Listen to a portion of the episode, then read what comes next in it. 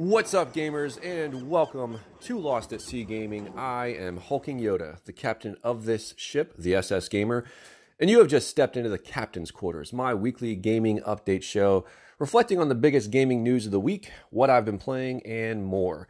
So, this past week, Epic Games surprised us with its brand new Unreal Engine, Unreal 5. So, let's dive into the details of that announcement in my news catch of the week. All right, guys. So this week we are going to be discussing Unreal Engine 5 and the announcement of it, in my opinions. So, uh, first things first, Unreal Engine 5, if you're not aware, obviously there are engines that power the games that we love and play and enjoy. Unreal is honestly the probably most predominantly used gaming engine in the industry uh, today. And based on this uh, first look, I would say that that's probably going to be the case going forward into this next generation as well. Uh, Unreal Engine 5, uh, it was brought to us in a roughly 10 minute video uh, from Epic Games. And basically, we were given the uh, announcement in the form of a demo, a playable demo running on a PS5 that was called Lumen in the Land of Nanite. Now, unfortunately, I'll just go ahead right out front and say this was actually not a real game in development that is coming out that we can all get our hands on and play and enjoy. Uh, it, was, it was a playable tech demo, but it is not an actual game in development coming to us soon. And that was extremely unfortunate to me because I will be honest with you, I wanted to play this game. Uh, even though I know it's not real, I still I want this game to be real. Uh, so basically, what was it? It, it looked a lot like Tomb Raider or Uncharted in the gameplay style. Uh, there's a female protagonist that you, as the player, are playing as, and she's exploring this cavernous area. And she's going through and solving puzzles. And uh, at the end of it, she has this beautiful scene where she dives off the side of a cliff and is basically using some kind of magical powers that she has to fly and kind of just zip across this vast landscape. And it looks absolutely stunning. It looks beautiful, gorgeous, absolutely amazing graphically. Uh, now, it wasn't just about the immediate visuals that you see uh, that Unreal Engine 5 is touting in this announcement uh, tech demo. What they really wanted to showcase, and what they did take some extra time to, to really go into detail and, and show and explain to the viewer, which I appreciated, was the new technology going on within this engine. Now, the first piece of that new technology I'll say is called nanite technology. And basically, what that is, it's, it's a virtual geometry that is now going to allow game developers to insert cinema quality visuals and assets into the engine. So, the visuals and the environments and the details within those environments are going to be able to be more richly uh, accentuated than ever before. Basically, as detailed as your eyes can physically see is going to be as detailed as you can see with nanite technology. Now, the other piece of the engine was lumens, which is a, a dynamic global illumination tool. So, what does that really mean outside of the fancy words? it's all about the lighting and how it affects the environment. So they were showing different scenes where uh, Lumen is the name of the protagonist. She was walking through this cavern, and you have sunlight coming in through a certain area, and they were explaining how it, it bounces off of the different uh, walls and, and floor space of the cavern, and how it affects that, and how it affects Lumen. And uh, then there was a, a very impressive room that she goes into next, and this little blue floating orb that acts as kind of like her light or torch, if you will. Uh, it, it, illuminates everything in this darkened room where there's it's just full of statues. And as they were progressing through the demo, it showed how the lighting affects the uh, statues as well as uh, the fact that there are over 500 statues within that space. And that is part of the nanite technology aspect of it, where you can just duplicate and have hundreds of the same item, or you, know, you can replicate quite a bit. Uh, and then it really was impressive to me when they got to another cavern, and there was a bunch of uh, bugs or beetles, whatever they were, that were scattering uh, and going pretty much hand in hand where the light went. They were trying to get away from, and it was just very fluid and looked very real, and uh, was very impressive ultimately. So ultimately, uh, I thought it was a very impressive tech demo. Uh, it, it was a playable tech demo, yes, but it was still a tech demo. Yes, it was running on a PS5. but just to clarify some things, this is not a uh, technology that is exclusive to PlayStation 5. I know a lot of people were kind of running with this, and after the kind of uh, trip step that Microsoft took with their unveiling of uh, quote unquote next gen you know gameplay uh, video the week before, everybody was kind of jumping on this as a as an opportunity to pounce on Microsoft, in my opinion. Um, and, and tout PS5 over Xbox when, just to clarify, guys, this is the same technology that's going to be used on the Series X. So, yes, the demo was being run and showcased on a PlayStation 5, but it's not exclusive to PlayStation 5. So, the exact same thing that you see is going to be running on a Series X. So, just wanted to clarify uh, and, and, put that out there for anybody who was maybe confused or thinking that this was a, a PS5 specific tech demo. No, it just so happened that for this announcement, Unreal chose to show it running on a PS5. So at the end of the day, uh, it's got me very excited about the next generation, even more so. Again, there's just constantly little drip feeds of information and new updates every week, it feels like, as far as the next generation is concerned, that just continue to add to my hype meter. And I cannot wait to see how developers utilize Unreal Engine 5 in the coming years. Now, they did say that it was coming in 2021. So, as I would kind of expect at least, and I would assume most listeners, you guys would probably expect the same. Obviously, this is a brand new tech being realized, and it's going to be until next year before developers have an opportunity to start utilizing it in games, which means we probably won't really fully start seeing its capabilities until maybe 2022 and beyond because it's going to take some time for developers probably to really master it, which I'm okay with because that just means that I have a whole generation to hopefully year after year see improvements on this technology and to enjoy it and to allow it to immerse me into my gaming escapism and the worlds that I love to explore. So that was my catch of the week from the news. Let's go see what I've been playing this past week in my captain's log. All right, gamers. So this past week, I'll start out with my racing itch that I scratched. Uh, if you've been listening recently, you'll know that I've picked back up Need for Speed Heat, uh, of which I've thoroughly been enjoying. So I'll just kind of go into detail of what I've most recently focused on this past week in the game, as opposed to just going from you know circuit race to circuit race or sprint race or just doing events, I should say. You know, I've talked to you guys about how I've been playing the events and earning bank and earning rep and you know, upgrading my rep level and upgrading my car and my visuals and things like that. Well, this week, in the playtime that I did have, which is roughly two hours, the majority of my time spent on the game this week was all about exploring Palm City. And if you didn't already know, Palm City is the setting of the, the game. That's the city the, the game is based in. It is basically EA's version of Miami. Uh, the neon lights, the beachfront uh, hotels and uh, all just the, the location. If you've been to Miami or know what Miami looks like, it, it's obvious that this is supposed to be Miami. It's a beautiful world, beautiful city uh, to explore and to drive around in. Uh, just like in Florida, also, it's just about raining. Uh, feels like all the time, but it looks beautiful visually. So there's a few things that you can do, actually quite a few things that you can do in the game world as opposed to just racing uh, and they all add to they all you all get a little bit of bank, a little bit of rep for every little thing that you kind of do. Uh, so I'll just tell you guys a few things that I was doing. I was actually only exploring really one uh, major section of the map, um, and it was towards the uh, ocean side of the map as opposed to the inner parts of the map that go more towards mountainous kind of areas and things of that nature. But uh, some things that you can do. So there's obviously the collectibles. Like uh, in this game, they are flamingos. They're kind of like glass neon looking flamingos that when you see them, you just kind of drive into them and you get credit for collecting them. And they are spread all throughout the game. Uh, but they are a specific collectible that you can get. So I got me some flamingos. Uh, there's also billboards that I feel like for over a decade now, just about every open world racing game that comes out uh, has a form of the billboard collectible in it where you have to kind of seek out ramps nearby and get some nice uh, speed built up so you can hit that ramp and fly through the air and crash to the billboard.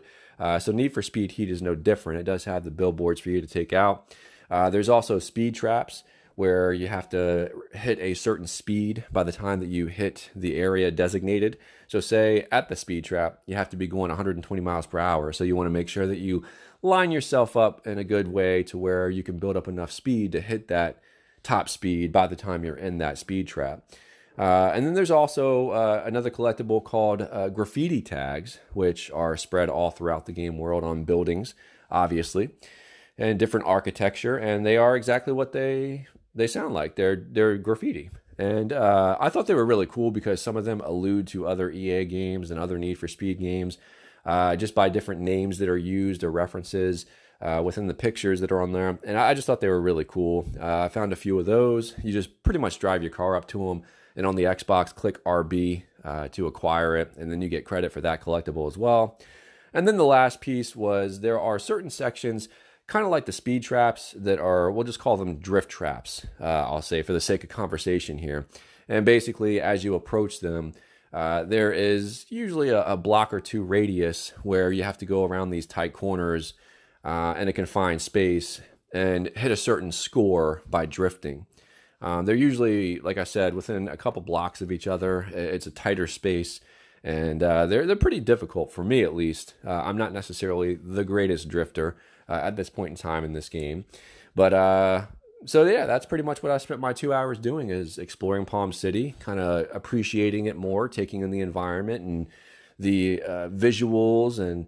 Uh, this is on the day side, uh, FYI, because you, if you didn't know, can alternate between day and night in the game and I enjoy uh, going about through the daytime. And there's less cops because uh, or heat, I should say. Uh, and uh, than there is at night. So that's one, another reason why I prefer to kind of stick to the daytime right now, at least where I'm at in the game. So I had a lot of fun doing that and kind of uh, seeing what more the game has to offer instead of just the races and you know typical upgrading your car and things of that nature. So had a lot of fun with Need for Speed Heat this past week in that time frame. The other major game uh, that I've been focusing my time mostly on this past week has been my continued quest in The Witcher 3 Blood and Wine expansion. So, if you remember last week, I brought up very briefly that I finally, after two and a half years of not playing the game and finishing up Blood and Wine, it was still lingering, it was still hanging over my head, and I still wanted to beat it and play through it and finish it well, I finally last week started going back to it, and this this whole last week has been uh, an, an, amazing time. I have thoroughly, thoroughly been enjoying the game. I fell back in love with it.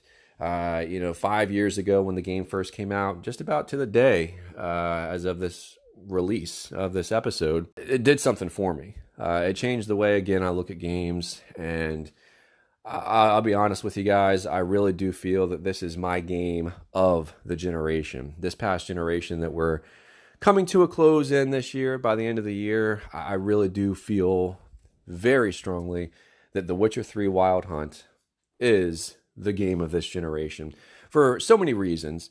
And uh, I'm actually going to do an episode about The Witcher 3 and uh, why I feel it is the game of this generation and what I love about it so much. So keep an eye out for that. Uh, but specifically here with Blood and Wine and my playtime this past week, since I had last played it, there was a 4K patch that had come out on it. Um, and even without the patch, I'm sure the visuals would have still held up as much as they did.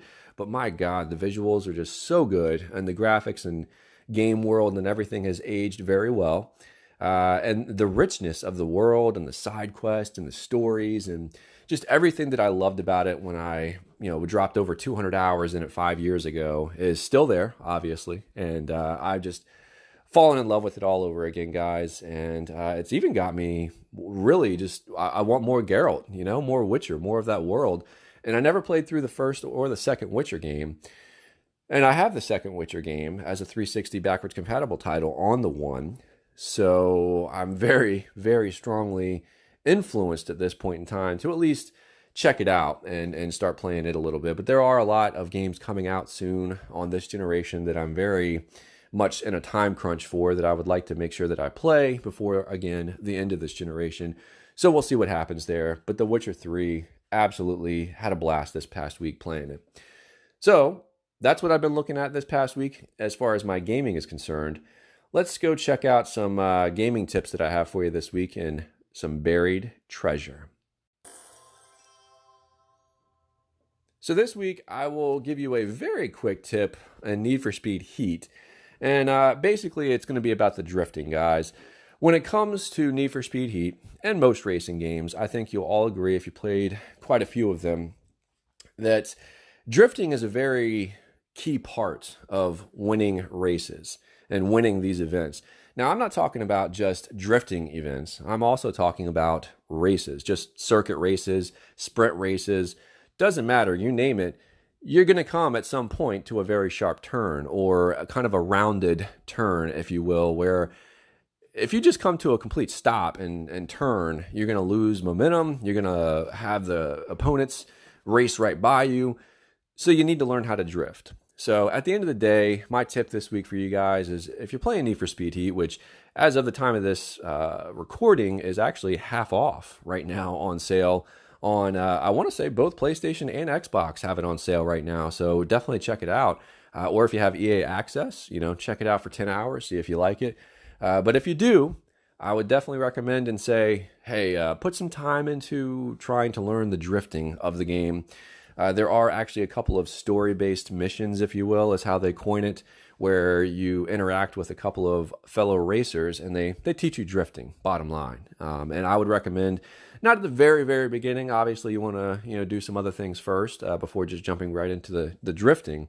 But I would recommend seeking those missions out and learning how to best drift, how to connect those drifts together. Uh, especially if you're a completionist and you're going to be wanting to do everything by the end of the game. Because if you're wanting to do those drift traps that we were talking about, as well as the different drift challenges that are all throughout Palm City, you're going to need to know how to connect your drifts and, and increase the multipliers to increase that score and get the uh, the three star ratings ultimately on these different challenges. So just putting it out there for you guys, I highly recommend uh, to definitely uh, master the art of drifting and use that to make your success that much easier throughout the course of the game. So let's go listen to my week's captain's decree. So, this week, listeners, I got a very serious decree that I need to put out there. And this decree has been brought on uh, in my convictions because of what happened this past week with the announcement of Unreal Engine 5. As I kind of touched on a little bit earlier, a lot of people were maybe confused online or knew exactly what was going on, but wanted to take the opportunity to pounce on Xbox in a way by saying or thinking that this announcement, this video that we saw, was somehow exclusive to PlayStation 5. And, uh, you know, the videos the previous week that Xbox had put out for Series X uh, were laughable in comparison and this and that. Well, let me just say, again, to clarify, it's the same on both systems, right? There is no, oh, this is only PlayStation and not on Xbox. But my decree coming from this is, guys, Xbox and PlayStation as brands, they can coexist. There doesn't have to be one or the other. And for years, I have seen as a gamer the gaming community kind of tear itself apart from the inside, uh, year in and year out, uh, new console after new console generation. Everybody always wants to pick sides, and I just don't understand why. Why can't I? Yes, it is okay and it is fine to have a favored console or a favored brand, but it does not mean that the other brand or console is complete garbage or trash, and anyone that likes the other console or brand is garbage or trash. It doesn't make sense. We all love the same thing. We all love video games. We all love interactive entertainment. So at the end of the day, why does it matter which one we prefer over the other within each of our communications. You know what I'm saying? Like, why is that such a big deal? Why can't we just enjoy what we enjoy and, and have a great time playing the games that we do on the consoles we prefer? Uh, at the end of the day, both systems can coexist. There doesn't have to be some kind of animosity or uh, certain people waiting with bated breath to pounce on one company or the other. Uh, you know, businesses and, and brands are run by human beings and people make mistakes. You know, Microsoft made a mistake with the launch of the Xbox One and the DRM and the cockiness that they approached it with, and they paid for it this past generation. The previous generation before that, Sony made mistakes with their announcement and their launch of PlayStation 3. And guess what? That whole generation, they were trying to fight to claim people back, and they paid for it. So, bottom line is, both companies have had missteps over the course of their life, lifespans. Uh, and it's going to happen. You know, they're run by human beings. Uh, human beings are not perfect. Uh, but at the end of the day, there is a place for both consoles. There is a place for people who prefer one over the other, and there's still not to be animosity against the unpreferred. You know what I'm saying? So let's just remember that going into the future, this next generation. How about we try our best to not start out with some kind of invisible war that's going on between the two consoles? Because at the end of the day, you look at the people running these companies and from the best I can see, Phil Spencer on the Microsoft side and Sony on their side, nobody is really trying to, you know, launch missiles at each other. Uh, they're, they're very much, especially trying to work together to make the best gaming community possible. Uh, at the end of the day, that's really what it's all about. And if we can all understand that better and game together, then I don't see why the brands can't coexist.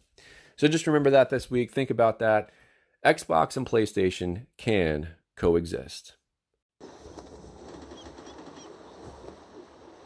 I hope you enjoyed this week's episode, guys, uh, during your time here on the SS Gamer. The thoughts and opinions, they don't have to end here, though. I would love to continue discussing The Witcher, Unreal 5, any of the gaming topics that we've talked about here in this episode today with you. So reach out to me via email at lostatseagaming365 at gmail.com or through social media on Instagram at Lost at Sea Gaming, as well as on Twitter at Lost at Sea, G A M I N 1. So as always, until the sea says otherwise, we'll keep sailing.